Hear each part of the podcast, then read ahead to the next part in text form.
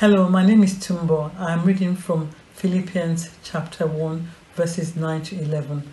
I'm reading from the NIV version.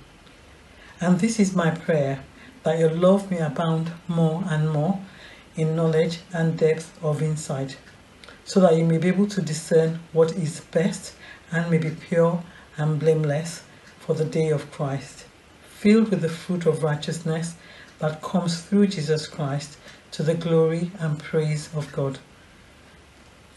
To me, this means we need to read and study our Bibles on, on a more regular basis.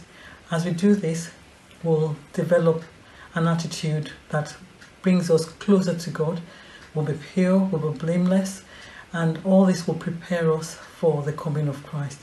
As we do all this, it also means that all the things that we end up doing will continually bring praise and glory to the Lord.